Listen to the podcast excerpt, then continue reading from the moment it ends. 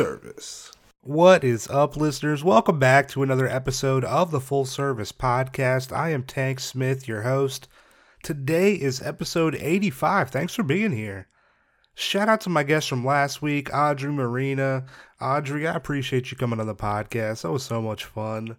Listeners, if you have not yet, check out last week's episode. Make sure you are following Audrey. She is on Twitter at oddities. You can find her on OnlyFans, onlyfans.com slash Audrey underscore. I have links to both of those in the show notes from last week. Hit them show notes, show her some love. As always, you can find us on Instagram, on Twitter at Full Service Pod. I am at Tank Funkadelic. If you enjoy the show, make sure you are subscribed on whatever platform you're listening to us on. Hit that plus button, that follow button. You'll be alerted as soon as those new episodes drop every single Tuesday. If you want to support the show, head on over to Patreon, patreon.com slash full service pod. Each month we have at least one Patreon exclusive episode you can check out that you cannot hear anywhere else. This month, friend of the podcast, Atlanta based companion Sophia Soma. If you want to hear that, patreon.com slash full service pod. Ratings and reviews help so much for visibility for the show. So if you are listening to us on an iPhone, if you have Apple Podcasts, hit us with a five star rating, write us a review. I will love you forever, and I'll read the review on the pod. It doesn't even have to be a good review. Hey, uh, I say that every time. I'm like, I just want to read something, really. Uh, Today, episode 85. I'm so excited. My guest is based in Minneapolis, Minnesota. She works as a companion. She is a model. She is huge on OnlyFans. Her name, Paige Savage. We sat down on like Wednesday last week, so it's been like less than a week since we spoke. I feel like a lot of times, I feel like a lot of times when I do these intros, I'm like, it's hard to sum up a conversation because we talk about like so many different things. We talk about life in Minneapolis, you know, her experience like getting into sex work, starting companionship, her experience on OnlyFans, her experience as a woman of color in sex work, the labor that goes into sex work. She was featured in a Rolling Stone article last year. We talk about that. We talk about piracy. We talk about the idea of, you know, free porn she tells probably one of the greatest stories that has ever been featured on the full service podcast. stand we talk stand-up comedy and fucking being a human being. So much fun. Yo, Paige, I appreciate you coming on the podcast. So so great. Listeners, you're gonna love this. I can guarantee that. You can find Paige on Twitter at the main page. She is on Instagram at the dot main dot page. OnlyFans. You can find her pageburner.com. Her main website is themainpage.com. I got links in the show notes to all of those. Click them links, show her some love, give her a follow. I'm going to stop talking. I hope you enjoy my interview with Paige Savage. Thanks.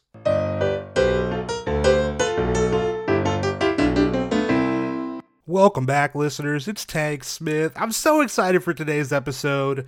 My guest is based in Minneapolis. She is a Jane of all trades, a master of none, Paige Savage. Paige, thanks for being on the podcast. Thanks for having me. Hell, I'm stoked. This is dope. Hell yeah. yeah, it's going to be a good time. Yeah. Listeners, I am currently in Atlanta. Paige, where are you joining us from? Uh, Minneapolis, Minnesota. Oh boy, how is like I know the you know Derek Chauvin trial just ended yesterday. I guess they had the verdict yesterday. Mm-hmm. How is well, how's it? What's the climate like in Minneapolis right now? What's how is it? I mean, we're in the middle of Operation Safety Net, which is just it's just the state troopers and the National Guard are out, and then the governor actually had uh, state troopers from Nebraska and Ohio come up to help protect some buildings. But I mean, to be honest with you, it's been pretty peaceful. Even after Daunte Wright, I mean, after yeah. the first couple nights, I mean, it's been pretty low key. I, I mean, to be honest, I really think they can go, but I imagine they're going to be staying for a little while longer. Yeah. It's crazy. Like, man, Minneapolis has just been a hotbed. I mean, like last summer, Uh, you know, with the George Floyd mur- murder, like you know, the whole country was just like up in arms, like protests all over the country. I imagine like Minneapolis had to be like even more amplified than like everywhere anywhere else. Yeah, it was pretty intense. I mean, gosh, that was yeah, almost a year ago. And I remember when it all came out, like I just remember that night that he died. I'm pretty certain there was like a major thunderstorm at some point, either the night he died or the night after. But it just felt really eerie that night. Yeah. That's all I remember is like the day it happened, it felt very, very eerie. And then it just was like a flashpoint. And I remember going out every single night. There were a group of us, um, black and brown women, freelance photojournalists, kind of a little side hustle of ours. And we were going out every night to document the protests because there's really no photojournalists that work for any of the major publications within Minneapolis St. Paul who are black and brown women. Um, so we wanted to document it from you know our point of view and whatnot. And I will say it it was a trip um, that's the best way I can put it. I have never before in my life seen police do what they did over the course of those of those few nights. And I mean, it's it's also super intriguing to see how everything kind of went down and I think what kind of sealed the deal for me in terms of how important this work was is I was on the I 35W bridge when that semi came barreling through. Oh, um, oh God. Yeah. So like like that was when I realized, okay, like this work is important, but like this work is also something you need to be will like are you willing to risk your life for it um yeah. and i remember a bunch of us having that conversation and you know i think the resounding answer for all of us was yes because someone's got to do the work right so. yeah someone has someone has to document it because like these mainstream you know media sources they only want to like point the camera at a few things, but so many more things that are happening that they're not capturing. And if nobody's right. capturing that, then people don't hear about it. That essentially doesn't exist to the outside world except for the few people that were there. Right. And like you know, if, if if you're not capturing that, then nobody else is. Right. It's also it's one of those things though where you're damned if you do, damned if you don't, right? Because we went out and we took these photos, but then when we stopped and thought, okay, are we going to publish these? You don't want to because we've seen what happened to the activists in Ferguson. You know, some of them yeah. just disappeared or randomly died. And it's like, this is very, this is very coincidental. So, you know, we're, the, all of us are just kind of sitting here with all these photos and, you know, we publish them for ourselves and they're in our houses, but, you know, they'll probably never see the light of day. Yeah. Yeah. It's wild. Mm-hmm. It's a crazy time. Crazy time. Yes. Crazy time to be alive. I have never been to Minneapolis. If I'm if somebody's coming to Minneapolis, what's the move? What's uh, what's something to do in Minneapolis? I guess it just depends on what you want to do. You know, are you an indoorsy person? Are you an outdoorsy person? Are you adventurous? Are you someone who wants something a little bit more traditional? I mean, the cool thing about Minneapolis is it is very diverse. It actually is, although segregated, very diverse. Um, like there's a ton of ethnic food to choose from, which I appreciate. Like I've actually tried more cuisine from different countries and, and ethnic regions than like any place else I've lived. And I, I, dig that about Minneapolis. So if you're a foodie, that's really cool. I love the outdoors. There's so many lakes and there's nothing like being on the yachts in yes like lake yachts in the summer um and just like tubing and jet skiing and just laying out like that's super dope.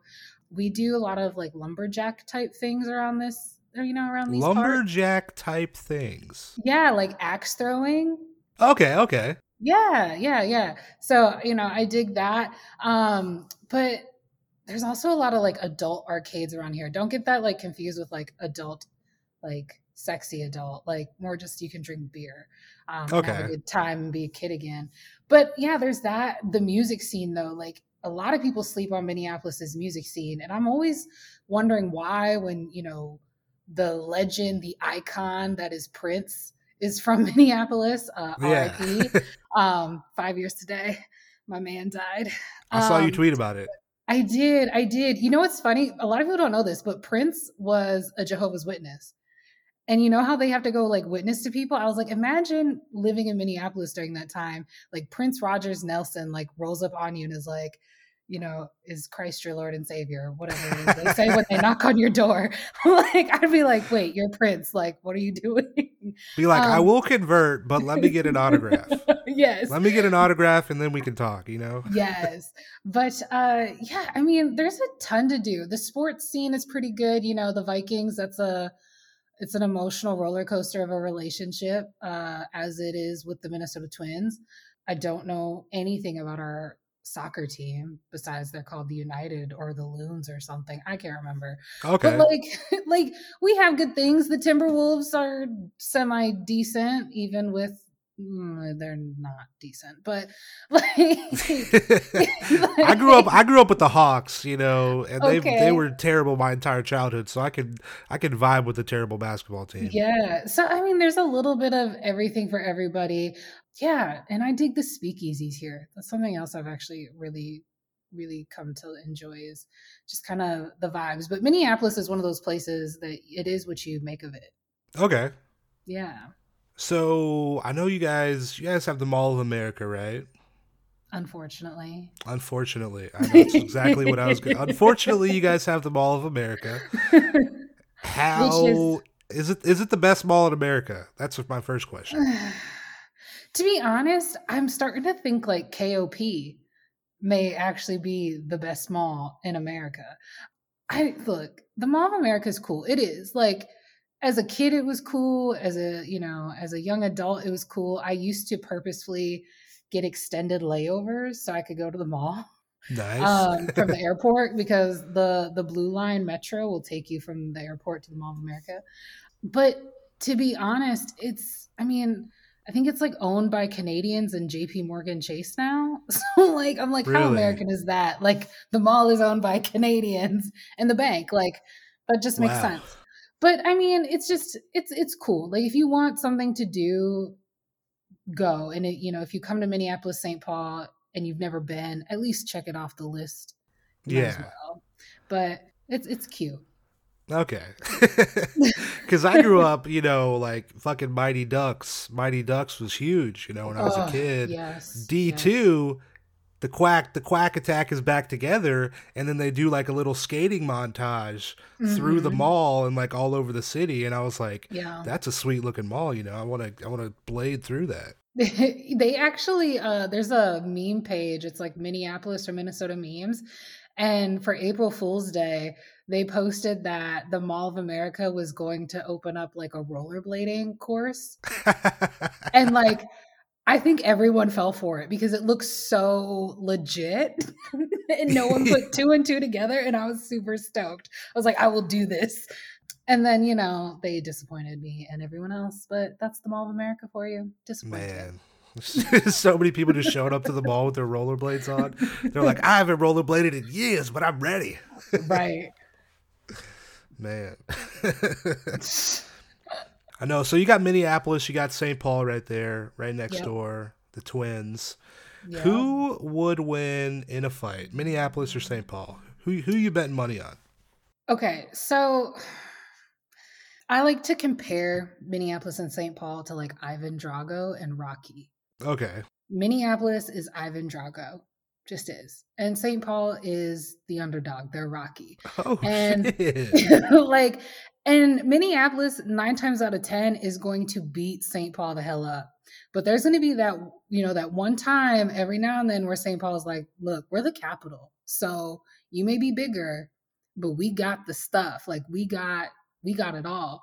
And even if you pull in like the clicks, i.e., the suburbs, Minneapolis is still going to be way bigger than St. Paul. But yeah, I just I gotta go with Minneapolis. And I mean, if we're talking about money and that may be backing people, I probably would still go with Minneapolis, even though we say you date Minneapolis and you marry St. Paul because St. Paul's got the money supposedly.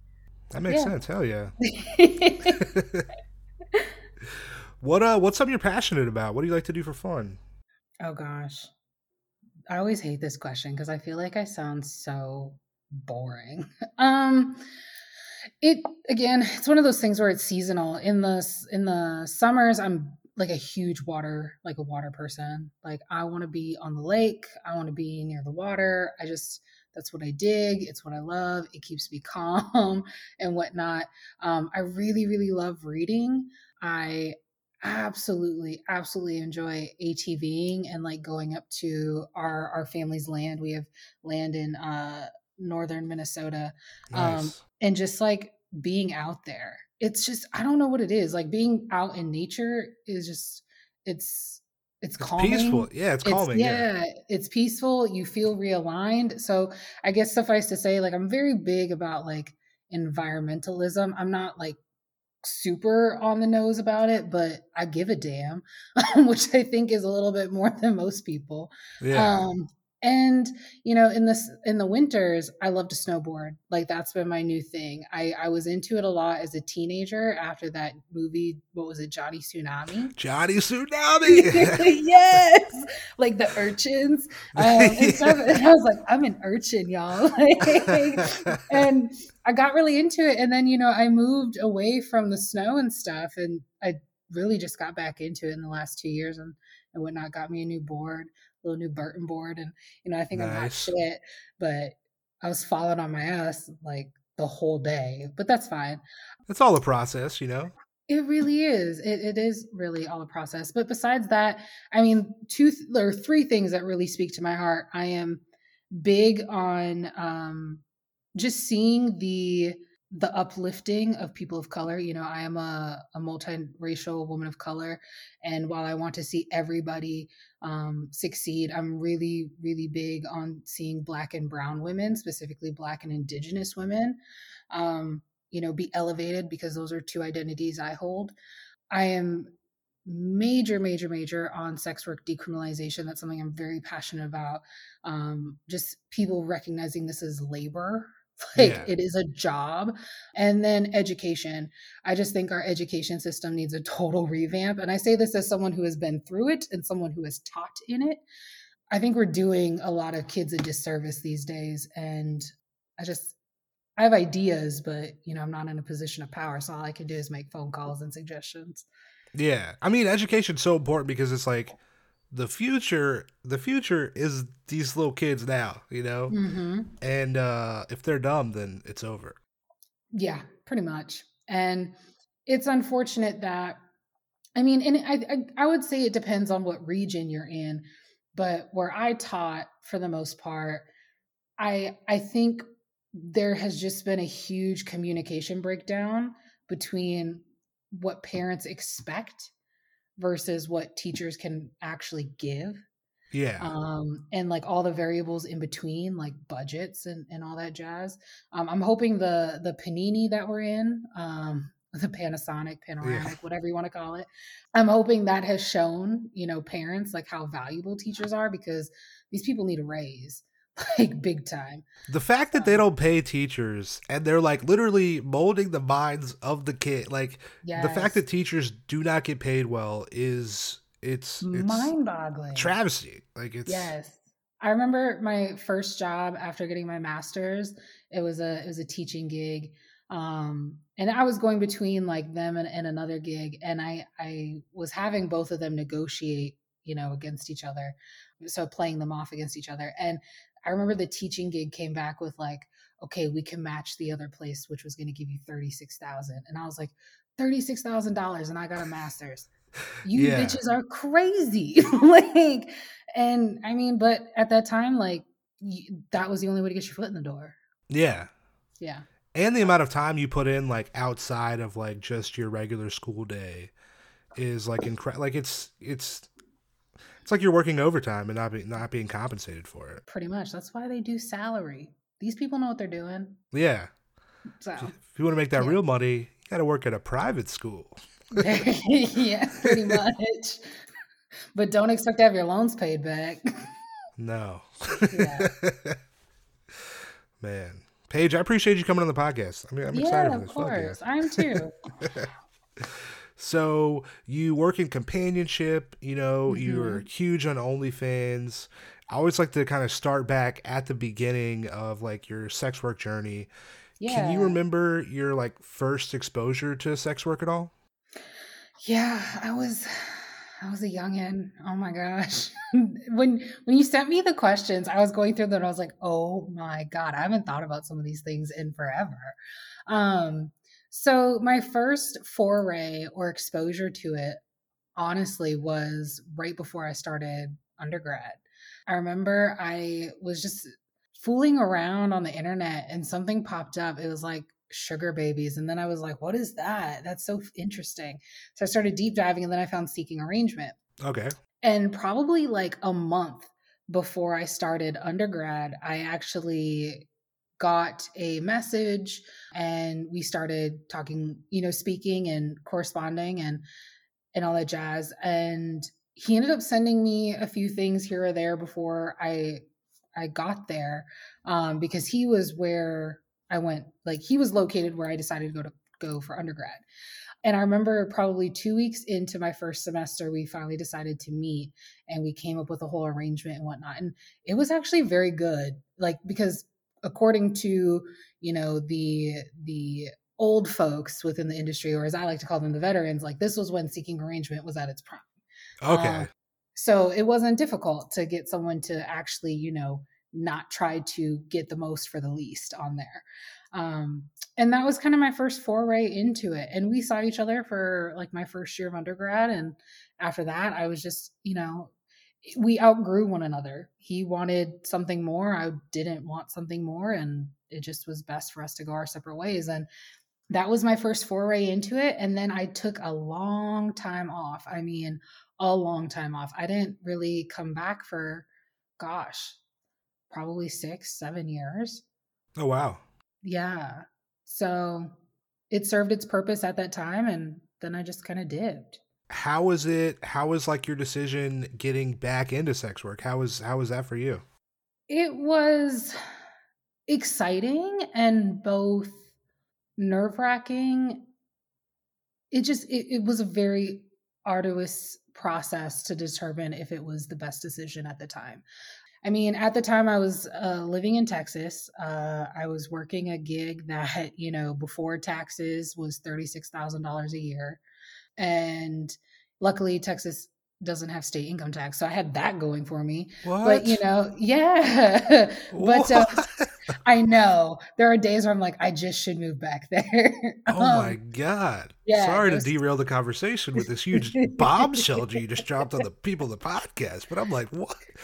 oh, you didn't know Texas doesn't have state income tax? I just no, I had no idea. Oh, I thought everybody knew that. Yeah, they don't they don't got it. Um so I, you know, I was just struggling. I was living paycheck to paycheck. I, you know, was starting to rack up credit card debt just to get by. And then I ended up meeting this guy on Tinder and lo and behold, he and I started seeing each other and we came to an arrangement of sorts.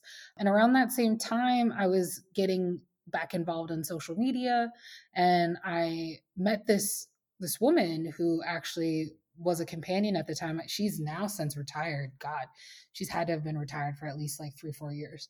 And um, her and I were talking, and she was like, You know, you would actually make a really good companion. And I was like, Girl, bye. Like, like I'm way too blunt. I'm just way, I'm just too many things. And, you know, at that time, I was also way heavier. I was like well over 350 pounds at that time. And I was like, no one's going to want to pay me for their time. And she was like, girl, like, you would be surprised. She was like, there are people who are attracted to all sorts of body types and all sorts of people. And she was like, I've never seen someone within quote unquote this, and I hate using this phrase, but it's what she said, like a high class BBW black escort. Oh, okay. Um, and I hate the phrase high class. I just, it really, it bugs, I don't know why it bugs me, but it just does. Um, and I was just like, okay, I guess. And so I thought about it. I thought about it. I talked to the guy that I was seeing at the time, and he was like, sure, you should go for it. Like, if you want to give it a whirl, let's give it a whirl. And so, you know, I did. And that was my first, you know, foray into it after, you know, seven or so odd years. And now I've been in it, you know, off and on ever, ever since. How was it? So, like, you know, sugaring is definitely different for companionship. Mm-hmm. Was there any like hesitation, like I guess like going pro at all? Like like there's it's it's it's like two separate things. Like are you was there any hesitation, I guess, getting into companionship? I mean, for me the transition was easy, right? Because I hadn't done sugaring in eons at that point and even even though the person i was with at the time even though we had come to an, an, arrangement of sorts he was the first person you know in in such a long time that it, it didn't really phase me okay. i think for me what really was the most kind of like caution like make sure you read this before proceeding was just this notion of what happens if i get outed you know what happens to my job what happens to my family you know all these different things. Or at the time you know and even now like i'm in a great place because i don't have children so i didn't have to worry about that but you know i was still working within a field where doing something like this could completely ruin you. And but at the same time i was put in that position because they weren't paying me. So yeah. it just it was like it, for me it was just a matter of what happens to me if if I get outed, what happens to my family? So that was kind of the big like flashing sign over my head the whole time. Okay. Yeah. Did you like I guess have any so you meet this meet this lady, she's like, you know, you should be you should work in companionship. Did you like know what that was? Did you have any preconceived idea of I guess of what companionship would be before getting in or you like I'm gonna get in, see what see what happens. Like, did you kind of know what was up before starting? I kind of knew what was up before starting. Before doing anything, I am a Google fiend. like, I, I, will literally Google anything, and I will tell people like, don't ask me, like Google it. like, Google it. It's Google a, it. a resource. it's it helps. I'll be like, I don't know. And they're like, well, I don't know how to figure it. Google it. You got your phone in your hand, bro. Um, yeah. so like I for me, it just did a lot of research. That's something that was really important to me. It's interesting because I remember when I first like finally quote unquote debuted, a lot of people reached out to me, like people that I'm still connected to now reached out to me and were like, I thought you were a grandma hooker. Like that's literally what they said. because yeah, it, it, was like their funny way of being like, you've been in the game for a while. Okay, um, okay. Because I just came out very polished and very put together and whatnot. And it was because I'm just one of those people that if I'm going to do something, like I kind of want to just do it right the first time. But I s- slowly came to realize this line of work is not something you can quote unquote do right the first time. Yeah. It takes a lot of like throwing things at the wall and seeing what sticks do you feel like this kind of goes along with what you just said but like do you yeah do you feel like there was like a learning curve or like a waiver period to when you like weren't good at companionship? I think there's a difference between being good at companionship and being good at all the other things that come with companionship. I think for the most part i was good at the companionship portion i.e you know spending time with the person you know engaging in conversation being someone who's interesting and being someone who can be supportive while also being comfortable enough to be like if they say something out you know at the side of their neck being like hey you know that's not appropriate. Like um and being fun and all those things. Like i think that is something i was good at in terms of like the marketing and all of that. Now that took time and even now it's taking time because you know the, the market constantly changes. You know the pandemic threw everybody in for a whirlwind that we weren't expecting. And for me in this instance like as paige savage i really didn't come back into companionship under this persona until november.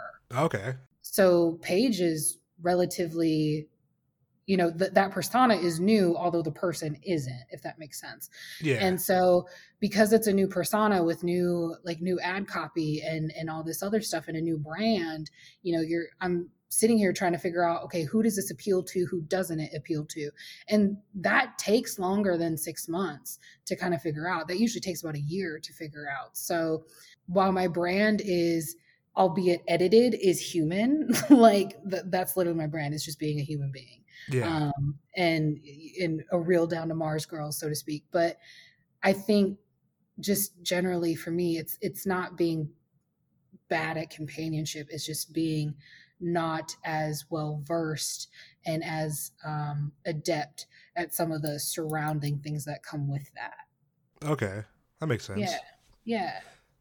How was your decision? Have you always showed shown your face in your ads on your website?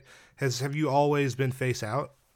No. So when I first came into the work, I blurred my face super heavy. And as I got more comfortable with the work, the blur was still there. It just wasn't as heavy.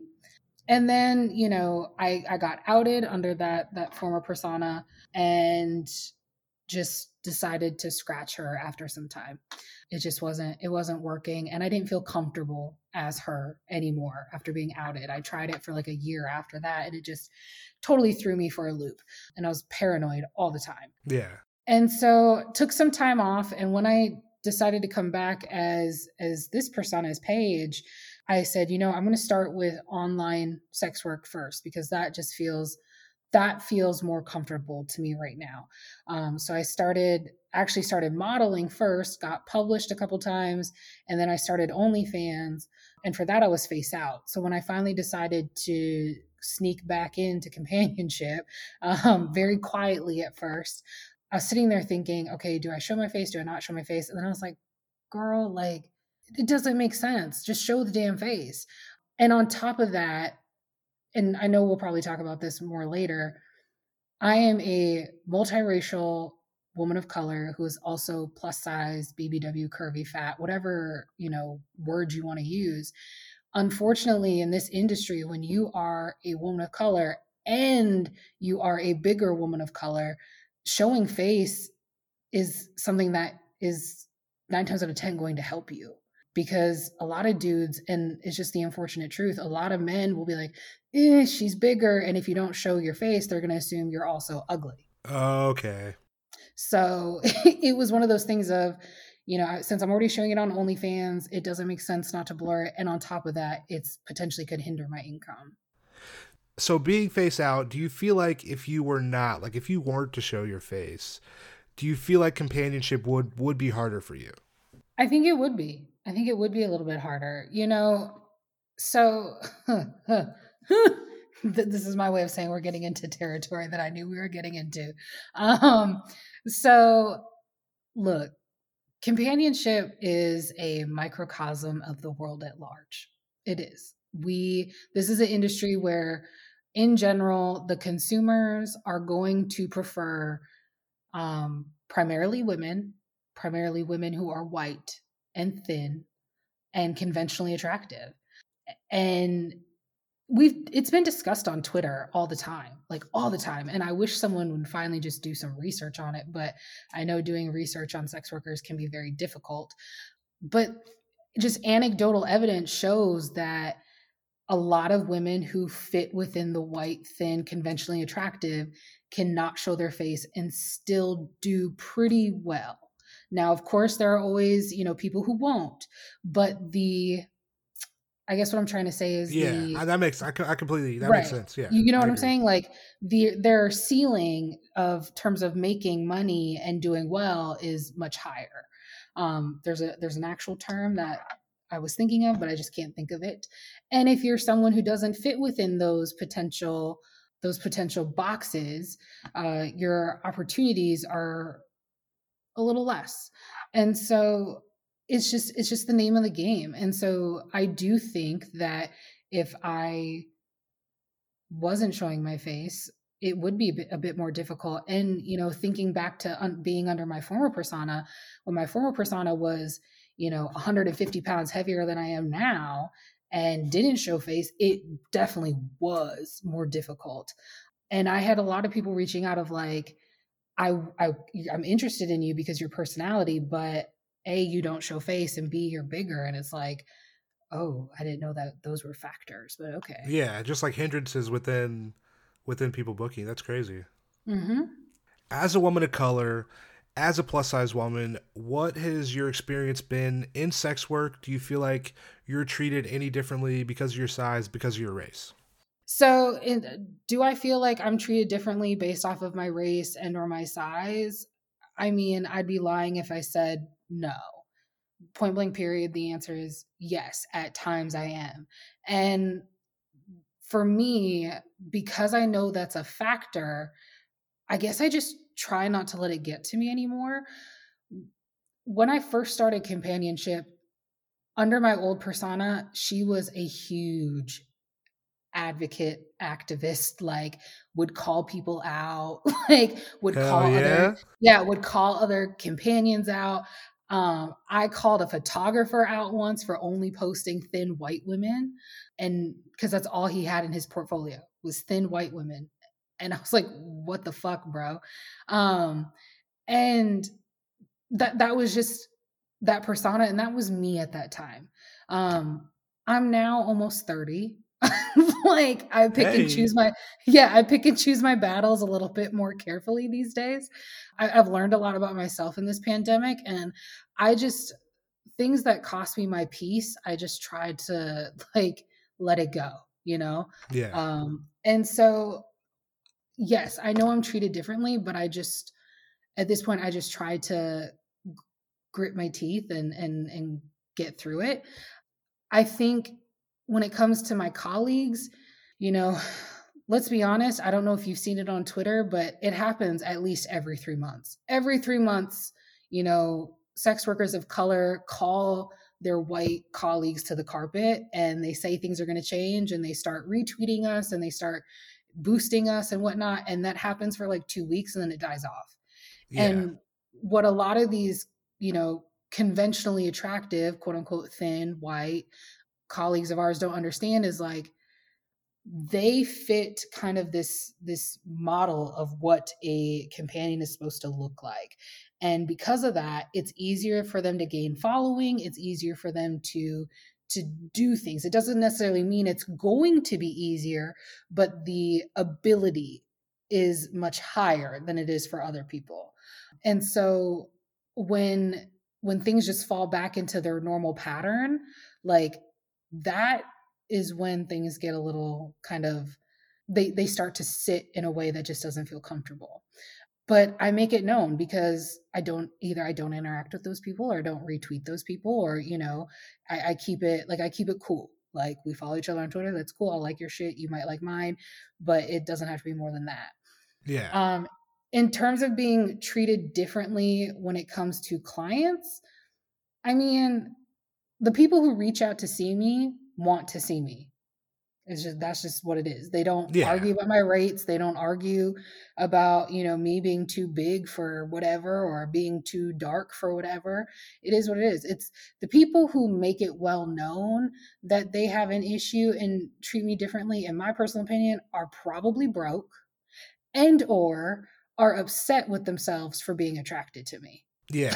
like, that's the only like like and look, I know that sounds like ego. I'm well aware that sounds like ego, but look, there are things you have to tell yourself to get through this industry, and that's one of them. And so like when people sit here and and like to say certain things like that is what it is and you know for the clients who might be listening who are like i've never seen a companion of color or i've never seen you know a plus size companion you know i always stop and ask them like what's holding you back?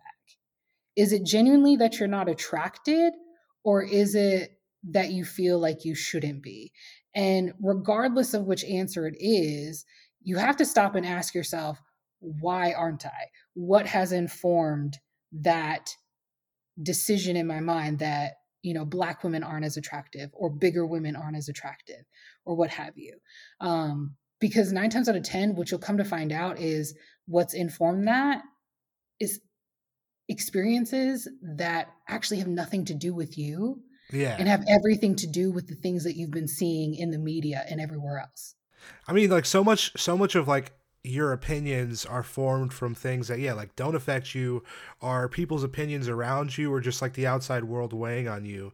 But like if you don't take the time to like like think like why do i feel this way about this thing? Why haven't i done yeah. this thing? Like then you'll you'll never discover why you why you feel a certain way until you really like look at yourself and be right. like why do i feel this way about this thing or not feel the way this way about this thing? Like yeah you really have to do it like look at yourself. Everybody does they they do and i think a lot of us are just afraid to do that work you know? Like even for me i'm i'm someone who sometimes goes okay like i love women i do like i know i know i'll probably never you know my life partner will probably never be a woman but like i think women are very attractive but even i have to stop and go okay why when i go to a strip club do i only prefer to have dancers who are women of color? What has informed that? You know and i okay. know what that like i know what that is. And so you know even though i may like i guess what i'm trying to say is i know what informs that and i'm able to check that bias at the door and still like enjoy the experience of someone else who may not necessarily be you know the the initial you know thing that caught my eye. I hate using yeah. using the word thing because it makes it sound like a commodity, but you know, I just I'm well aware of that. And I think that's so important for us to to just kind of constantly check our biases at the door. Yeah, 100%. Yeah. Do you feel like uh like women of color are fetishized within sex work more so than white women or like other races, I guess. I mean, I think so. I think one, I think if you're a woman of color in general in this work, whether you're, you know, someone who is of Asian descent or Hispanic or indigenous, black, I think we're all susceptible to being fetishized. And I think recently, I don't know if it's been necessarily an influx in that behavior or if it's that we're just making each other more aware of that behavior happening. You know like yeah. I've got i've gotten the fair inquiry or two that's like well it's not a fair inquiry but i've gotten a number of inquiries fair number where it's like you know would you be willing to role play me being you know your master and you being my slave and you know it's from a white man or like i literally saw somebody tweet that shit like yesterday. Yeah yeah. She's like i am not gonna be no fucking slave. Get the fuck out of here dog. And it's just like you know i one not everyone's cool with that. Not everyone's game with that. And we have to recognize like one i'm not going to kink shame because there are people who are into that like let's yeah. just keep it let's keep it 100. Like people love to talk about that, but like there are people who are into that point blank period. So we're not kink shaming. I might have seen like, a video. No, I'm just But do you know that I stumbled okay, side note. I was on FetLife like a couple months ago just looking at it for like the okay. first time in years and like there are places where they set up like legitimate like antebellum like sort of role play things for like the weekend. That's what the uh, the people that do Civil War reenactments. That's what they do. I mean, well, you, you, know, that was the whole. Have you seen Antebellum, the movie? No, no. Oh, you should. That's pretty much what we're talking about right now. Okay, but like, okay. But like, I, that totally surprised me. I was like, holy shit, this is a real thing. Like, oh my god, like, so, and I just went on with my day. But like, I think we're all fetishized and I think some people just have the audacity or sometimes the caucasity to come at you with it. um, and I say this as someone who is also a quarter Caucasian. Okay. I love vanilla people. I love my vanilla brothers and sisters. Like I do, but sometimes they just really be tripping. but like, just, we're all fetishized and it sucks it really sucks. And unfortunately, I think particularly for women of color, for a lot of us, we're in a place of you're damned if you do and damned if you don't. You know, if you speak on it, if you try to bring awareness to it, you get you might get some sort of clout, you know, for for speaking speaking your truth or whatever. But how many potential clients did you turn off in that process? And that is one of the one of the aspects of sex work that just constantly like boggles my mind and hurts like just it just pisses me off. This notion of like, I can see my can you know, I can see my white colleagues do things like advocate for certain things and they get hundreds of followers and people subscribe to their OnlyFans or they send them tips or whatever and people still want to see them. But then like when women of color do it, oftentimes we get even more shit in the process. Yeah. So I mean I mean privilege is a, pri- privilege is a thing. It's man. It's a thing. Yeah. We could talk about this forever. We really could but let's not turn off any more potential clients. hey there, people listen to the podcast. Oh boy. I, I, don't know if you know this. I don't know if you know this, but Paige is amazing on OnlyFans. She oh. is. I subscribed to your OnlyFans yesterday.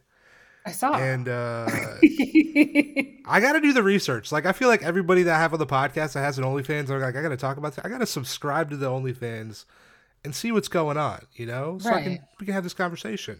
Yeah. How, how do you like OnlyFans? You know, I would prefer a platform that is my own, but that takes a lot of work. oh my yeah. god, that takes a lot of work.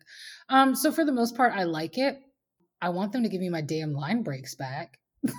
so um, I don't know if you noticed this, but like on, on some of my posts, specifically like my longer ones, like my intro posts, everything is just like clumped together. Oh, okay. Yeah, yeah. Yeah, yeah. Like in their latest update, they got rid of line breaks. And I was like, what are y'all doing? Like, so I everything just looks like a cluster. Um, but yeah, for the most part, I like it. I will say before I decided to leave corporate, um, I left corporate America last year, towards the tail end of the last year. Like OnlyFans legit got me out of some like not financial trouble, but just like it created a sense of financial security I had never had before. Hell yeah. So in that instance, like I do like it, but I mean, there's pros and cons with anything. Yeah, for sure. So like your opening video you have a you have a video on your profile. I love mm-hmm. this video I've, I've, I've subscribed to a lot of people's onlyfans but you have an opening video where you kind of like talk about like hey this is what my onlyfans is about. This is how onlyfans works. This is how much like you're basically paying per post almost. You break it down like that and like you're like i'm a human being be a decent human being. Tip, it's yes. like if you watch this video, you will know whether or not you are gonna like your OnlyFans like from the jump, and I love that. Like, yeah, I mean, it just seemed like the smartest thing to do because, you know, like I was getting all these questions and stuff, and I was just like, I'm, I'm, it literally felt like escorting in the essence of like I'm answering the same questions over and over and over again that are on my website. yeah. um so I was just like let me put a video together and there's so many things like from the subscriber side they don't understand, right? Like they just don't get like a lot of a lot of subscribers don't realize that we lose 20% off the top. Yeah. Um and a lot of them don't understand when you really break OnlyFans down I'm really only making 50% because I got to pay Uncle Sam. So it's just like, it, it's so important for people to know this. And I think for a lot of people, what they also don't understand is like, you know, something that I, for that's big to me is look, if you can't afford everything, that's fine. I'm not expecting you to afford everything. But if you can slide your girl a $5 tip for the, you know, the 20 days of uh, 20 to probably what 25 days of awesome content you're getting every month? Like do that. Just be a decent human being. Like yeah i don't know. I i that's why I, I made it. I, I, just made it to try try to ease my burden um, and help people understand it even if they decide not to stay with me. Like at least if you watch this video and go to someone else's page you can be a decent subscriber there you're like just like cr- creating better OnlyFans customers. That's my hope. No, yeah, for real. So, why do you yeah. why do you think you've been successful in OnlyFans? I when people ask this question, even of like some people who really blew up, right? Like Savannah Solo. You remember, you know Savannah Solo. Currently uh subscribe to the yeah. Yeah. Okay. So when I think when people ask me this question, I think of her because she kind of answered the same way, and that's like I don't know. Like I just started throwing shit on the wall and saw what stuck. Um, I think so. When I started my OnlyFans, I had maybe 2,000 followers on Twitter and I had about 6,000 on Instagram. Um, and it was July 2019. Yeah. Okay. Yeah. So, I mean, I think I had 15 subscribers that first month. I think my first month I made like $300. Yeah. So, um, for me, it just, I think something that really helped me from the jump was I started out kind of small. Like I started with photo shoot pictures and I would sell like the topless photo shoot pictures, you know? Okay. Okay. And then like I took my time with it. Like I didn't just jump right into like, here's everything. Like I took my time with slowly revealing things at my comfort level. Um, something else that I've noticed that's worked really well for me in terms of getting, you know, good traction on there is just being genuine and interacting. You know, that doesn't necessarily mean you have to talk every single day, but like getting in there every day to answer your messages is really beneficial because the people who chat with you every day, as long as you keep responding, they're going to stay subscribed 90% of the time.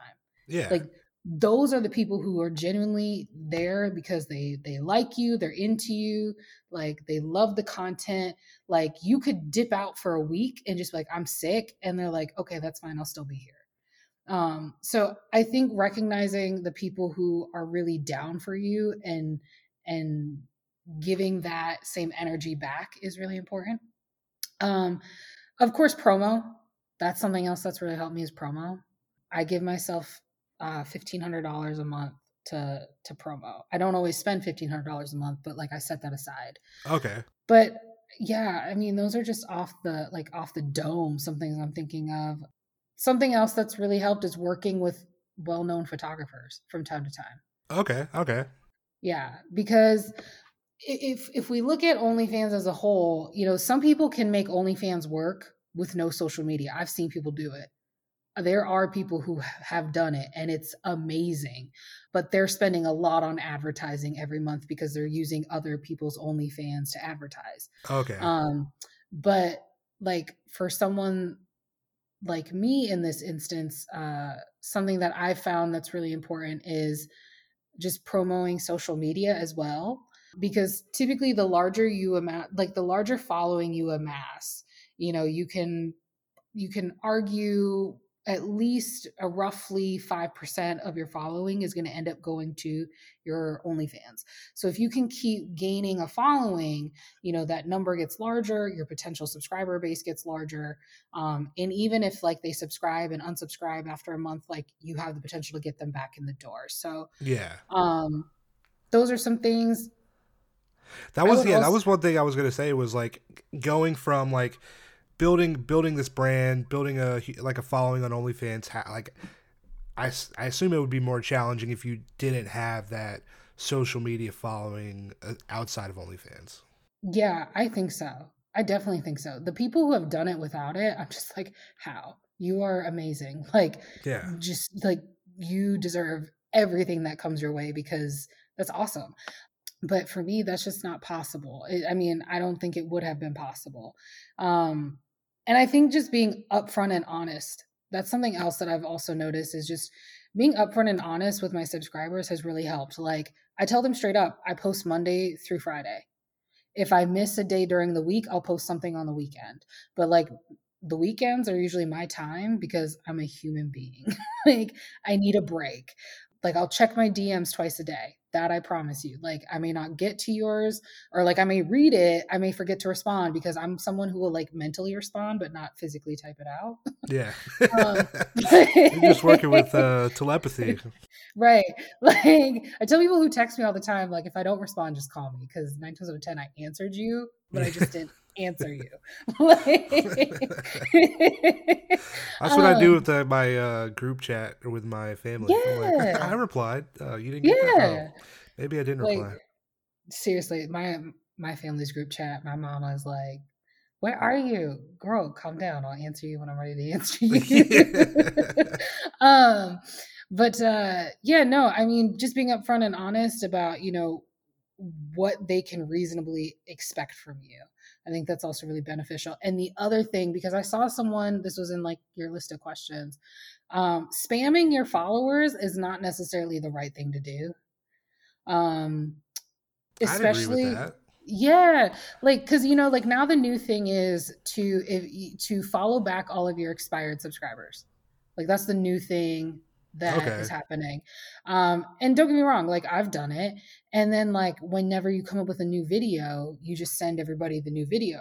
But something that a lot of people are doing is they're sending their expired subscribers like five pay per view videos a day. Jesus fucking Christ. I don't get messages. Like, I'm like, yo, I'm not subscribed to you anymore. Right. Why do I get messages? Uh, uh, please stop. Yes. so, like, the most I'll do is if I have like if it's expired subs, I might send them like a hey, like a comeback message. Like I'll make like a flyer and I'll be like, hey, come back for half off for this month. Yeah. You know, whatever. Or like if it's a really banger of a video, like I'm gonna be honest, I got this new like fuck machine. I've never had one before. Yeah. and I made like a video with it and I was like, this is a banger. And like I sent it out to everybody, like even the expired subs. And like sometimes you gotta share. Right. And you know, they now I'm not gonna lie, the expired subs got it at a bit of a premium because you're expired. Um, but you know, a bunch of people who got that video ended up coming back through the door and resubscribing for a month. So you just got to toy around with it and see what the hell works for you because, you know, what works for somebody, you know, what works for someone else is not necessarily going to work for you. Yeah. It's just that's just how it is. Do you feel like so? You know, OnlyFans, you can uh, refer people's profiles like on your page, and you get like a percentage of their earnings. Yeah. How do you feel about referral profiles?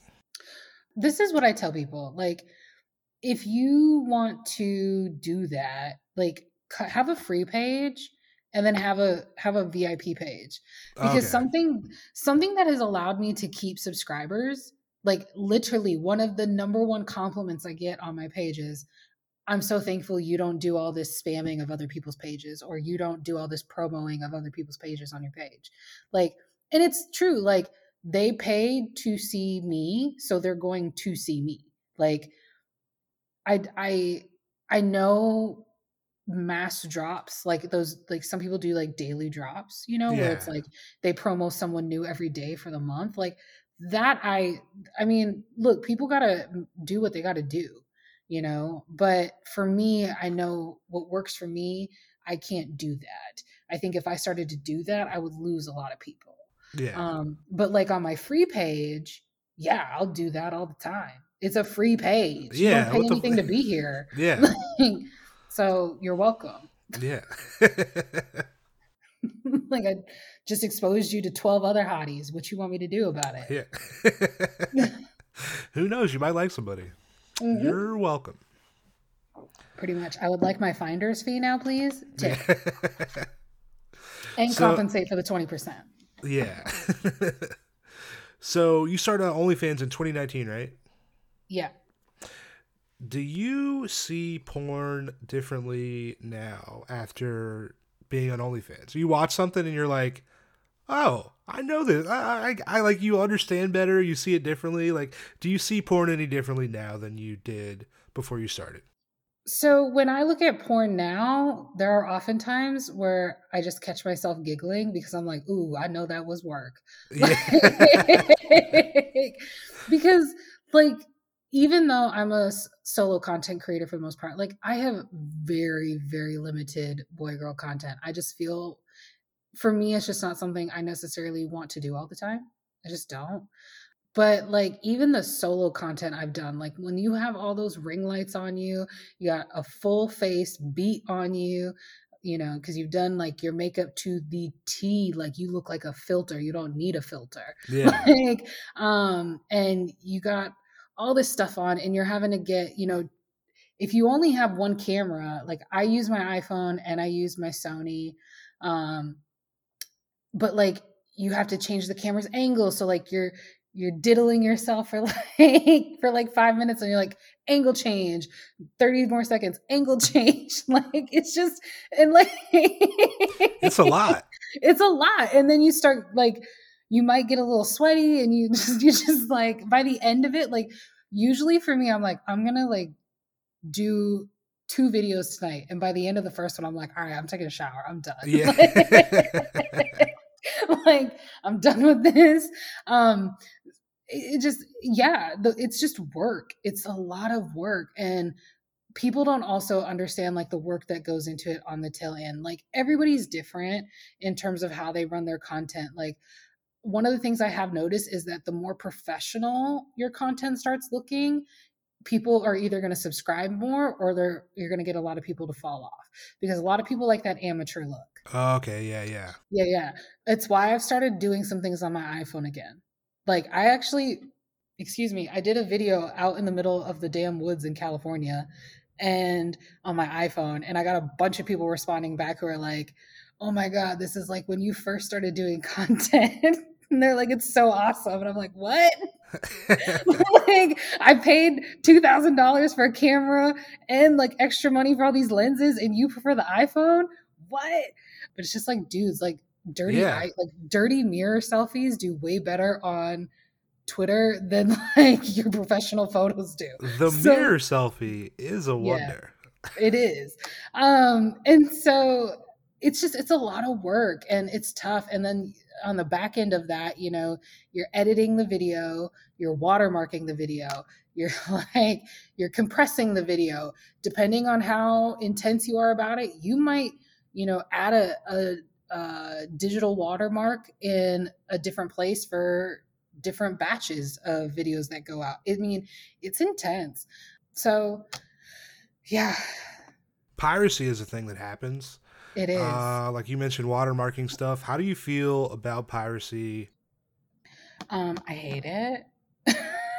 you know, back when I was a kid and I did like the LimeWire stuff, I didn't get it. But now that like I do my own content, I'm like, oh my god. See, hold on though. I feel like pirating movies from LimeWire, big mm, motion pictures. I don't really feel bad about that. I but, mean, yeah, you got a point. But what I'm saying is, I get where they're coming from. Yeah. Yeah. And it's just, it sucks because it's like, yo, like, one one of the issues that I have with the piracy is like a lot of these people are like, porn is free, porn is free, you can get it anywhere online. And it's like, well, no, it's really not. Like those people, like a lot of the porn clips that you see for free now, they're there to get you through the door. Yeah. Nine times out of ten. That's literally the only reason they posted it so that you right. could give them money or like right. be enticed to give them money in the future. Right. Right. I mean, it's like I have a verified account on Pornhub. I haven't put anything up there yet, but like I plan on putting clips up there to entice people to come through the door. So yeah, you might get like a 50 second clip for free, but that doesn't necessarily mean it's free, so to speak, um, because there was labor that went into that. So I think I, I hate piracy, the whole notion of it. And I think a lot of people feel entitled to our content because A, they think porn is free, and B, I think people just look down their nose on this industry and they just feel like they shouldn't have to pay for it. Um, but what they don't realize is like, not everyone is raking in the dough. Not everyone is pulling in half a million dollars a year on this stuff, you know? The majority like, of people aren't. Oh, yeah. And it's just like a lot of people, this is what pays their rent. This is what pays for the food on their table. Like I sometimes jokingly look at my dog when I start taking photos for OnlyFans and I'm like, Mommy's doing this to get you biscuits. Like one of my good friends, she's like, I put biscuits in the dog's bowl. Yes. sex work. yes. if, like that's that's my son to me, you know. Yeah. The dog is the king of the house. Um He's by the way, he smells like warm vanilla and blueberry pancakes. I got him groomed today, so he just smells scrumptious. Okay, um, I, am glad you added the groom thing. I was like, what the fuck are you feeding your dog? yeah, I got him groomed, but um, no, I just it, it's ridiculous how many people just will take the content and I really advocate for people to watermark their shit all the time. Like there are free apps that will do it and like get a get a watermark. Get a watermark design for you as well. Embed that in your videos.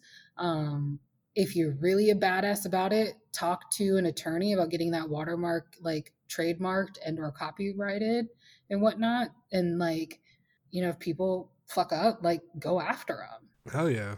So that's just that's my two cents on the matter. Fuck yeah.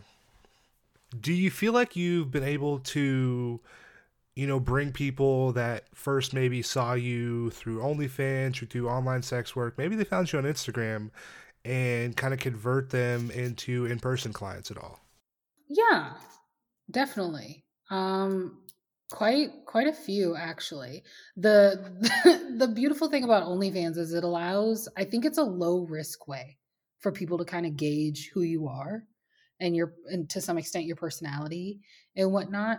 That's something I have really liked about it for potential clients is it's like, okay, depending on the day, it could be $15 or she might be running like a half off thing. Um, but it's a low risk way to get your foot in the door and, you know, start to talk to me, what have you so that has been nice. The the difficult part about that though is where people are located right? Like oh, okay yeah. you know um a lot of people who end up signing for my stuff are like outside of minnesota actually. Okay. Um, so for me it's a matter of like okay do i want to go to houston? Do i want to go to these do i want to go to these places? And sometimes it's yes sometimes it's no. Um but yeah it's been really beneficial in that way. And I will say for the people who have been on the fence about meeting me, like nine times out of 10, like unless something really drastic happens, um, that just kind of flips the switch for both of us, like it, it, it ends up being really beneficial for both of us. I feel like it is just like a good sample because it's like, okay, I see this person, you know, I see their website. Great yeah. website. You're like, oh my God, I'm interested ooh, let me subscribe to the OnlyFans, and then you see, then you you see the OnlyFans, and you're like, well, the deal the the deal has been sealed. I have to book her. You know, right? I think for me, when it comes to OnlyFans, like I think I have a dope personality, and I think people see that, and I I think for the most part that shines through. Although I have been kind of taking a step back from social media here recently, I think for the most part it shines through. And I think for people who are kind of on the fence about me physically, even though I think I am a walking, breathing goddess reincarnated, I think OnlyFans is kind of like a okay, that's that's her. Like that's her without like the professional skin smoothing, all of that. Like that is she is who she portrays herself to be. And I think that's really beneficial for people who might be on the fence. For sure. Definitely. Yeah. So last year, I guess, yeah, 2020, 2020 during the pandemic, you saw like so many people si- signing up to become OnlyFans creators. A lot of people signed up as you know customers on OnlyFans, and you saw the change from OnlyFans being like a relatively like unknown site or a smaller site to everyone's talking about OnlyFans. You have right. celebrities joining OnlyFans. Like I Cash Me Outside girl made like a million dollars the other day on OnlyFans, like on her first day. Yeah. Um, you know, Rolling Stone did an article about Bella Thorne joining OnlyFans. You were featured in the Rolling Stone article. How did that how did that kind of come to fruition? What was the what was the effect on you being in the article on your OnlyFans, on your business as a whole? To be honest with you, so the way I got into the Rolling Stones article was actually due to another sex worker. Um, so another content creator uh, was getting a lot of. Um, they were getting a lot of press inquiries and getting asked to to speak on a lot of things, and they had seen my tweet probably a couple days before that. That was basically just saying like a lot of black and brown creators, you know, help helped lead the way and we're getting a lot of flack during the only like when OnlyFans became a big thing and and all this other stuff. And now the people who are getting interviewed are predominantly white people. You know, like why aren't we interviewing like the OGs or the women of color, like the people that is that are really going to be hindered by this, you know, by all these celebrities hitting the platform and whatnot. And so, I mean, there were some other things I said, but they saw that and they reached out to me and they're just like, hey, like, they're like, I've I've answered a few press inquiries, but I, I would like to send some your way. And so they did. And I'm really thankful for that. I'm not entirely sure if it helped or not because I haven't really done I should have done something after it of like, how did you find me? You know, oh, okay. like fans of like, did you find me via the Rolling Stones article or not? But to be honest, I think what it's mostly helped with is providing a sense of of realness of like okay like she's a real person right yeah. For people who prefer who want to see me in person. That that's why i have that whole tab on my website is you know like media appearances is because i think for people it's if you're worried about if i'm real now here's your proof i'm pretty damn real um, but at the same time like it goes hand in hand to some extent with showing face which is something we didn't touch on is you know there are there's a segment of clientele who will never see me because i show my face you know? What does that mean because i show my face? Like it can it can stop potentially even high profile clientele from wanting to see you right? Because i never even thought about that. Yeah so there's pros like when it comes to showing face, there's pros and cons, right? And one of the cons is, you know, what if someone doesn't want to see you now because they're afraid someone might recognize you and now they know oh, why they're okay. out with you, you know? Yeah. Um, and so for me, I think it's just the Rolling Stones article just to some extent helps with that. Okay, she's a real person, but at the same time, it can also be like, shit, she's like a real person. Yeah. you are a human being, you know? Yeah. Name of the episode. Um There you go. I do love that. I just the intro video is so good. People, if you subscribe to the OnlyFans, if not just for the intro video, it's great. Um, so, hey, if you're uh, listening to the podcast, subscribe to the Patreon. We got a question from Patreon member Nani. If you could change one thing about the sex work industry, what would it be? Oh God. There's a few things, but one that's kind of top of mind is for some odd reason, when it comes to this line of work, people don't seem to understand boundaries. I don't know what's been going on here recently in my particular experience, but I've been having to tell a lot of people no a okay. lot here recently, and they haven't been taking it well at really? all. Really? Yeah, and it's led to some pretty alarming emails and and stuff.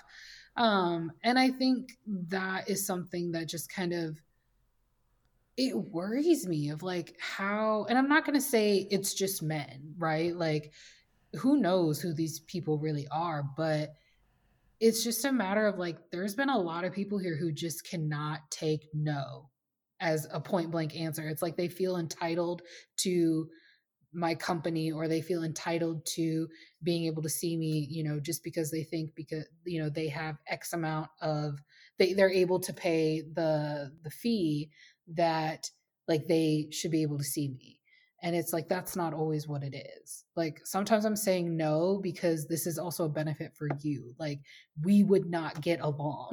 like, I'm yeah. telling you, right? Like, go, go spend your money on someone else who you will absolutely adore because at the end of the day, you're not going to like me because that's just me.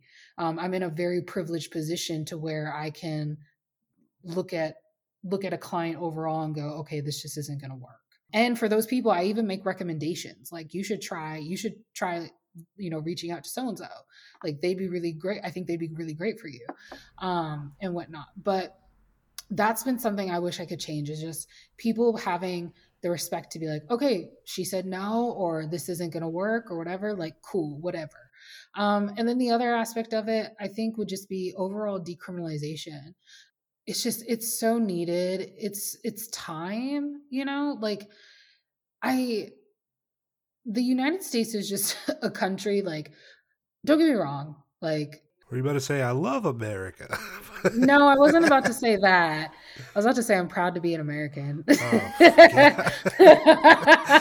like that I no guess... handlebar song. Like, yeah, damn.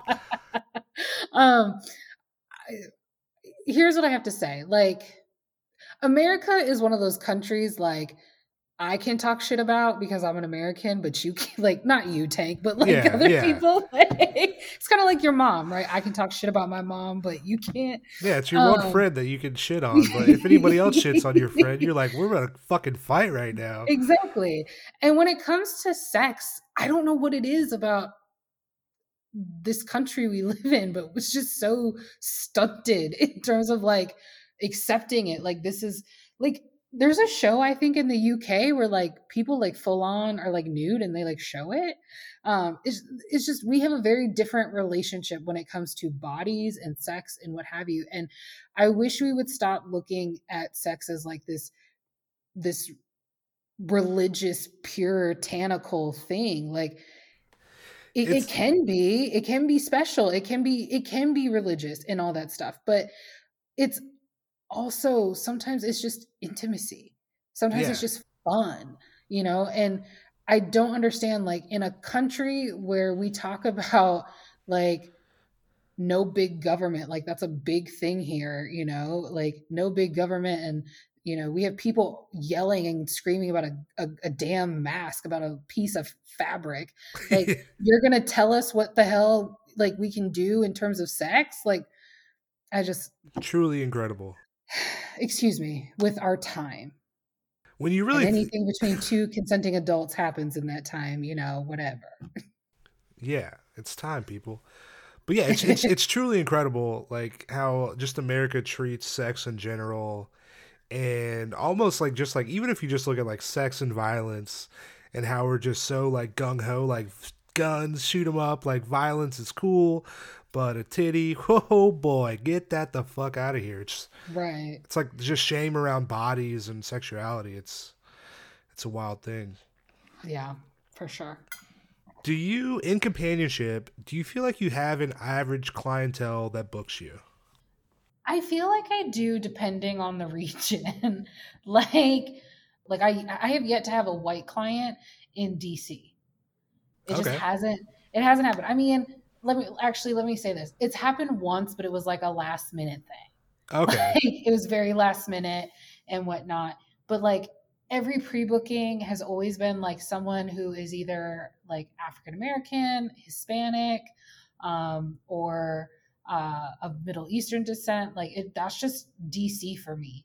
Philadelphia is predominantly Italian men and Irishmen. Chicago's the same way, predominantly Irishmen and and Hispanic men. And then like Minneapolis, just because of the demographics here, is predominantly white men, and they're usually Irish.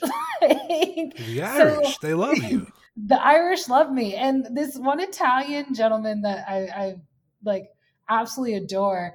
it's so corny, but he was like, um, "There's no better pairing than like an Italian wine and chocolate," and I was like, sir. And, like, and, then ironically, I was watching How to Get Away with Murder the other day. And, and there was a line like that in the show. And I was like, either he watches this show or like, this is what they tell people. but yeah, I mean, and it, it's totally fine. Like that's usually my average clientele, but I think it's so interesting that it changes off of region. Yeah. Um, and something else that I've noticed is with this new persona, like as Paige, I will say Paige is me. She's edited, you know, but it's it's for the most part it's me. Um, and it's been really interesting just using like the headline like real down to mars girl if you know what that's from oh, like Outkast yeah i mean how could you not but like i've noticed my age range has dropped down to probably like 28 um okay to like 45 versus under my old persona it was definitely like 40 to 60 okay um, don't get me wrong like i have clients i have a couple clients over 60 but like for the most part like it's the the range has dropped down my clientele is more like they fall more in line with like the type of people I'd hang out with anyway. Okay. Um, so that's something to be said about branding. Like, if you can, I always tell people when it comes to branding, like, if you can be as true to you, edit what you need to edit out for safety reasons and whatnot. But if you can be as true to you, like, do it. Um, but if you choose not to be, if you choose to be like a totally different person, like, know that you can stick to that and live up to that. That makes sense. Yeah. yeah. How long do you see yourself in sex work? I have no clue. I, you know, I've I've seen people in this industry who are like 55 years old. Like they started in the industry when they were like 35 and they're 55. I I don't know. I you know, I have I have a master's degree I can fall back on. I had a really good career in corporate I can always fall back on. You know, I choose to keep up with my connections. You know, I own my own business now and I'm going to be able to flex that, you know. I guess we'll just see what happens. Um, Fuck yeah. But I'm in a, a great place right now. I'm in a place where I, my income potential, that's the word I was looking, those are the two words I was looking for earlier income potential. my income potential is just much higher. And I've been able to start paying off like student loan debt um, and credit card debt from back in the day. Like, I just, as long as I can do those things, for sure. Um, originally, I said the minute I get out of credit card debt and student loan debt is the moment I'll step away. Um, but if I'm still making what I'm making, and if that increases, like I may stay. Yeah. So we'll see. This random question: Do you uh did you get in on the you ride the Doge train? Are you are you fucking with the Dogecoin?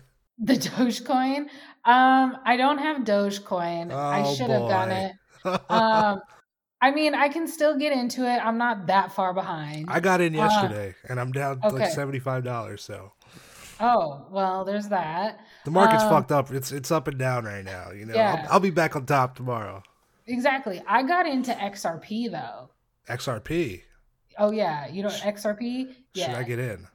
Um, I don't know if anyone's selling it yet. Okay, so XRP was is owned by this company called Ripple, and like I got into it when they were like eleven cents. Nice. So I got into XRP. XRP at the time when I got into it was like eleven cents a share, and I think now it's like a dollar, dollar twenty five. Ooh, nice. Um, yeah, and at one point it was a dollar seventy five, but they got they're not necessarily kicked off of Coinbase and all these other places, but they're they're in a big fight with the SEC um, and they're winning so far. So who knows? But I got in with them. I think they're to do well. I think they're to keep going. And all I'm to say is like, if they get anywhere near Bitcoin, legitimately, I just may like shut down my Twitter account and my Instagram and like just chuck the deuces. Y'all can worry about me.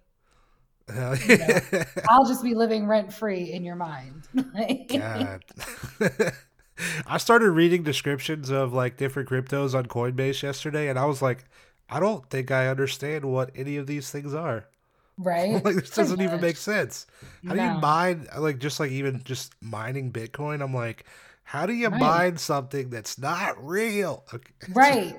But the the the part that just boggles my mind all the time, I um not a client, but I met them when I was at the bar the other day with my little brother. My little brother came to help me move.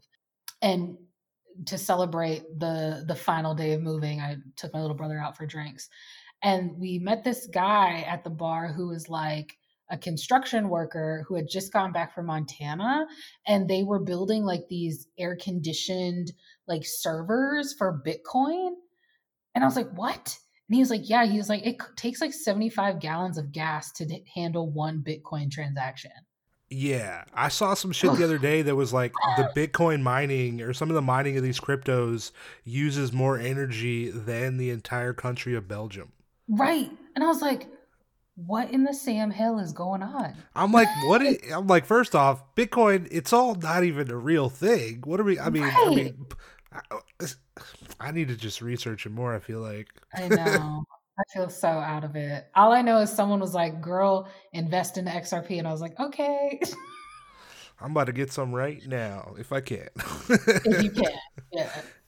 Where do you see yourself in like five years? To be honest, I haven't sat down and done like my three year, five year goal stuff that I typically do every year, which is not a good thing. I feel like I do, I'm so much more productive when I do things like that. What I will say is, I see myself out of like the credit card debt, I see myself out of student loan debt.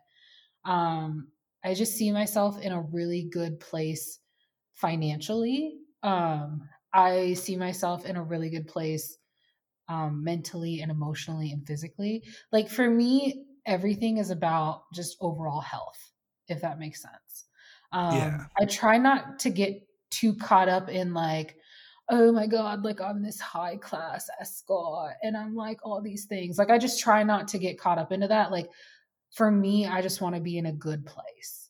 You know, I, without revealing too much about my life, like I come from two very different sides of the tracks. I had a family that was very well to do, you know, um, on one side, and on the other side of my family, it was very much so like working poor, and they worked their way up to, you know, being middle class. Um, and I just remember living with my family that really had to to work really hard going from being on food stamps to you know being a family that could live comfortably without any financial concern and worry and like for me that's kind of always in the back of my mind if that yeah. makes sense um like that's just something that's really important for me is stability um and like i have a really good friend she sometimes pokes fun at me because sometimes like even or there are things that like I sometimes won't open. Like a client got me a pair of Louboutins once and I would not wear them. And he was like, "Why won't you wear them? Why won't you wear them?" And I was like, "Because these are the like the most expensive pairs of shoes I own and I don't want to ruin them." And he was like, "But the point is that you are supposed to scuff them up." And I was and you're like, like, "But they're not going to sell as well on Poshmark if I scuff them up." but I but that's not me. I'm not going to yeah, sell them. Yeah. Like but like it just and it we I had to sit down and explain to him like the background I come from, despite having like despite the southern members of my family being very well to do and living in that, you know, 3 months out of the year, you know, every single year, what I was predominantly in was the the grind and the grit and the tenacity of trying to get out of like this working poor situation um and stability is just something that I appreciate. So, all that to say, like in five years, I just want to be in a place. I'm stable now, but I want to be even more stable then. Fuck yeah. yeah. Hell yeah. Are you a fan of stand up comedy at all? I am. I really like it. I haven't seen a stand up comedian in person though since, oh my God, I think he's dead. Ralphie? Oh God. He was the first person I saw. Yeah. He was, he was uh, the- in college, like they brought him in. I went to NC State and they brought him in and uh he was so I mean, one of the funniest dudes ever. So funny. Yeah, he's super good. I um me and a client went to see him when I lived in Texas. He was at excuse me, he was at the Addison Comedy Club. Am I improv? Um, improv, yeah, in Addison, Texas. And so good, so funny. He asked where all the veterans were in the audience, and like there were like 10 of us. And he had them go get the bottle of Louis the 13th. Oh, shit. And he poured all of us a shot, and then he invited us all on the bus afterwards. Damn. Um, yeah, he was super, super, super fucking cool. So I really liked him. Um, I really like what is this Lavell Crawford? Oh yeah, yeah. His whole like, I, yeah, love his whole like, um, his the mom like, I'm gonna take you for a ride down by the lake. Yeah. I was like, that was my mom. His mom telling him to like say verbatim what she said to the teacher Oh, or some shit. yes, in the grocery, like in the grocery store, Yeah. you know, I'm, I'm gonna put your baby sister in the basket, and like, two chops to the throat. That stuff is so funny. Like, um, of course, I love Eddie Murphy. I I'm on the fence about Katt Williams. I like him, and then I mean, the where I'm Pimp Chronicles, like the Pimp Chronicles, I feel like for me goes down as like that was some of the best. so good. So but good. you know, later personally, you know, he kind of Yeah. you know, Yeah. John Leguizamo, Chris Rock, Tiffany Haddish, Mo'Nique, you know, Wanda Sykes. But I mean, I guess I'm going to sound like every bandwagon person, just like Dave Chappelle to me is like, I don't even know. Like, he's just so So amazing. good. Yes. And like, what I appreciate about Dave Chappelle is that I had this conversation with a client. He's a he's a white client, and he asked me like a couple months ago, like, "What's it like to be, you know, a multiracial person in America?" Which was like a very loaded question. Like, and we've been seeing each other for years, so like, you know, it wasn't like oh, a, I didn't get offended. It, we have these conversations, you know, because that's the type of relationship we have. We've we've gotten to a point where we can discuss really hard things, but I just remember we got on the topic of Dave Chappelle, and like I said, something I appreciate about Dave Chappelle is I think he makes things digestible, like for white people, yeah. like in a way that they can look at the world and themselves and not necessarily feel threatened, but also just like, holy shit, there is something wrong. And he like just like just like pretty much like not even like I'd say for white people, but also for everybody too, because it's like yeah, he takes such high cerebral thoughts and just like breaks them down to were so simple or just like such easily yeah digestible ideas where you're like oh my god how the fuck did i like how did I not think of this? yeah yeah, so I really, I really dig him. that uh that 846 that he put out after the george Ooh. floyd last year whoo boy that was some That was- fire That was that was really really good. Like all of his stuff is just I he's someone like dear clients out there, if you can ever take me to a Dave Chappelle stand up in person, email me.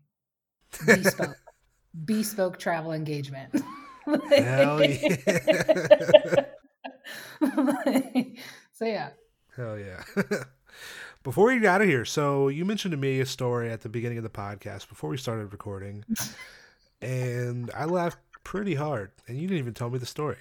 Uh, do you, want to do you want to share this story with the people? Sure, I can share it with the people. Let me let me sit up, like sit up, sit up for this, because I'm like lean back in my chair. Fat Joe style. okay. All right. So I had a client break his dick. lead lead with the heavy hitter. We already know what this story is about to be about. Um, I can just see all the dudes listening, like grabbing their crotch, like, oh my God. Um, now, before we begin, I just want to be very, very clear that I am not responsible. This was not my fault. This was on him. Okay. So, anywho, great date. We went on a dinner date. Everything was going well, amazing, phenomenal. Um, and you know, things were getting hot and heavy. and at one point, I don't know how like graphic I can get.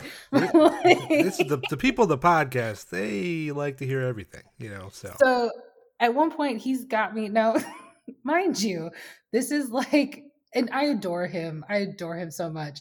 He's like five foot nine, very thin white guy. Like I jokingly like to say his waist is like the circumference of one of my ass cheeks. and he loves it. Like he loves it. And he's like, so he's we're we're in doggy. and he's having a good time. I'm having a good time. I feel him pull out, and then he goes to like, you know, he's like, I just remember being like, stay still. And he's got like my hair in one hand and hand on the shoulder. And then he goes to like just ram it back in. And next thing I know, I feel something like hit the bottom of my pubic bone. oh, And God. all I hear is like, oh, fuck. And then I turn and look behind me, and like, he looks like a man who is turning into a zombie and or a vampire. He's like all convulsing and stuff. oh shit. and like I kind of had an idea already. Like I didn't I didn't need Google or anything, but I had a good idea. And he's like cr- like crying and stuff. And I like I take the flashlight from my phone just to double check. And I'm like, oh my God, I now know why they use the eggplant emoji because that shit went from like zero to 100 real quick. Oh. And I was like, and mind you, he's giving me permission to share this story, but um, I'm going to give him a fake name. I was like, Todd, because that's the name I use for like everyone. Um, I was like, Todd, we totally need to get you to the hospital. He's like, no, no, everything will be fine. I was like, dude, you broke your dick. If we don't get you to the hospital and they don't treat this within 24 hours, you could have scar tissue. Your dick could be totally like pointing the wrong direction. You could never have kids. Like it's a big deal. And he's like, okay, okay, okay. So it's like 1.30 in the morning. and I drive him to the ER. I go and park and go into the ER, knowing full well we're in the middle of the pandemic and they're probably not going to let me in. They don't. Um, but luckily he's single, single client, so he had that. that would have that would have been ooh. right. Yeah, right.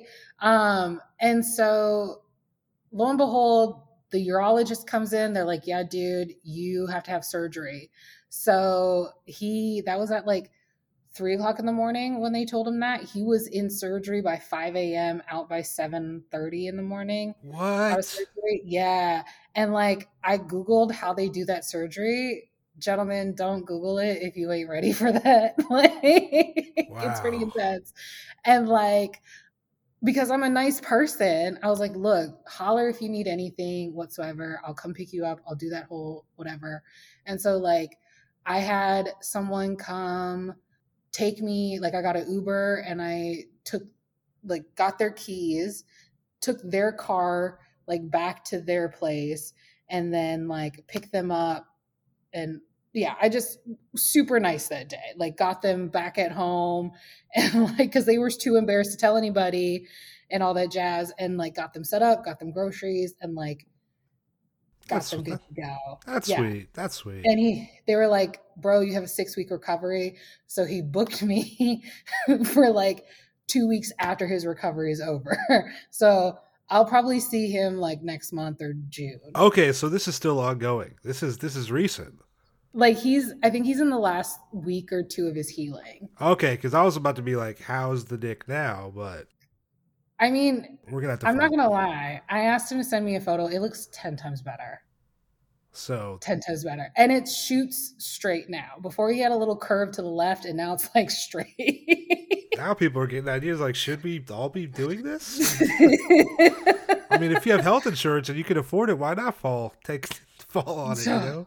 Oh my god! But I just want to be very clear. This was not my fault. I stayed still, like I was told to do.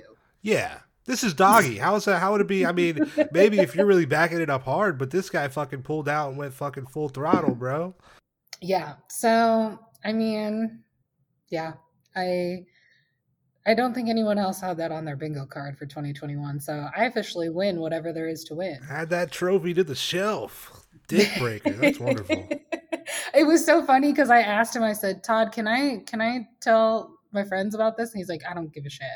And so I told one of my friends, and she took one of my photos and then put like mother or like mother of hearts slayer of penises like, as a caption over it and i was like oh my god i can't stand any of y'all. So, that's so funny. Yeah. man paige i appreciate you coming on the podcast. This has been so much fun. Yeah i had a great time. Let me know if you ever want to do it again. Fuck yeah fuck yeah where can the people find you on social media and OnlyFans? Plug away so the people can do the thing. For sure, for sure. Um, so you can find me on Instagram at the dot main dot paige, and that's page P A I G E. On Twitter, I'm at the main page XO. And then for OnlyFans, the best way to do it is paigeburner.com. I like a good play on words. Nice. Um, so that's P A I G E burner.com. And then uh, for my website, if you're interested in learning more or potentially meeting me, it's themainpage.com. Fuck yeah. Paige, I appreciate you coming on the podcast. Thank you for having me. Seriously, it, it, it this was fun. This was a lot of fun. Definitely. Fuck it. No, it was great. yeah.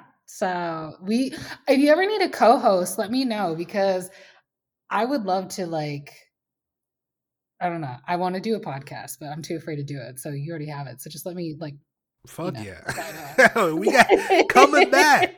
She's coming back, people. Hey. um, but no, thank you so much for having me. I mean, it's it's I'm truly flattered. Seriously. Fuck yeah. No, hell yeah. Listeners, we will be back later. That was my interview with Paige Savage. Yo, shout out Paige. I appreciate you coming on the podcast. That was so much fun. Listeners, she just plugged it. You can find her on Twitter at the main page XO, on Instagram at the.main.paige. You can find her on OnlyFans at paigeburner.com, and her website is themainpage.com.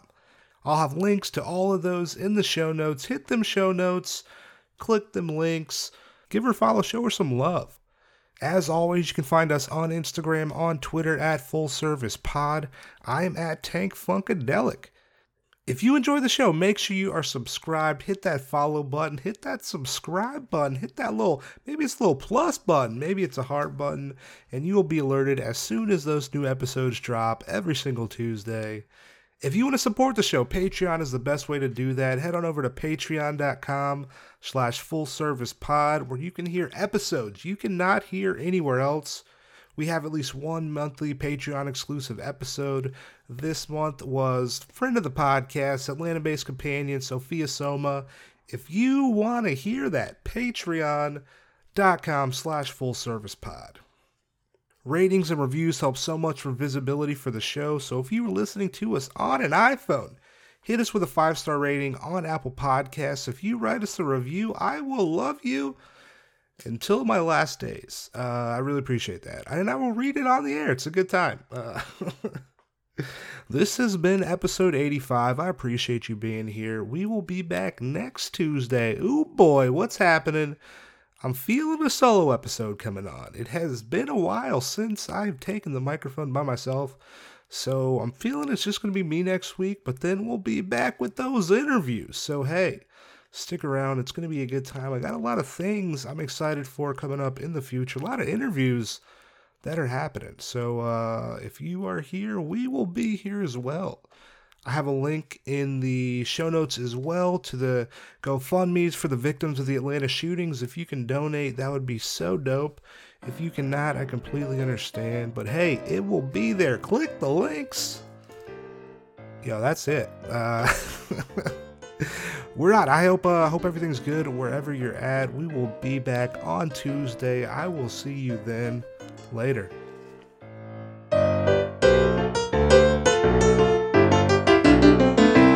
Full service.